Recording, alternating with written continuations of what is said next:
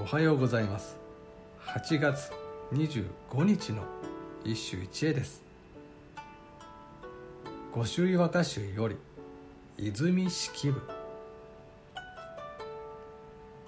ありとても頼むべきかは世の中を知らする者は朝顔の花。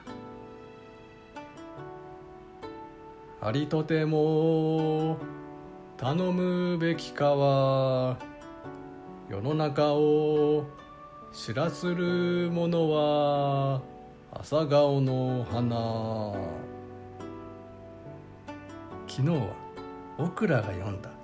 秋の七草をご紹介した。ご存知の方も多いと思うがそこでの朝顔の花は今でいう桔梗であるというのが通説になっている。私たちが知る朝顔が伝来したのは平安時代以降なのだ。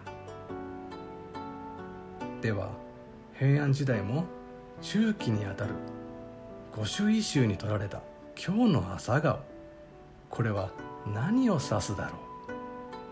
実は今の朝顔またはむげであるのだ。今日の歌でもわかるが平安朝になると朝顔は儚さの象徴して扱われている。これは「源氏物語」でも同じだ。なんとなれば朝顔が一日花であるからだがその実むくげもそうであって区別は困難。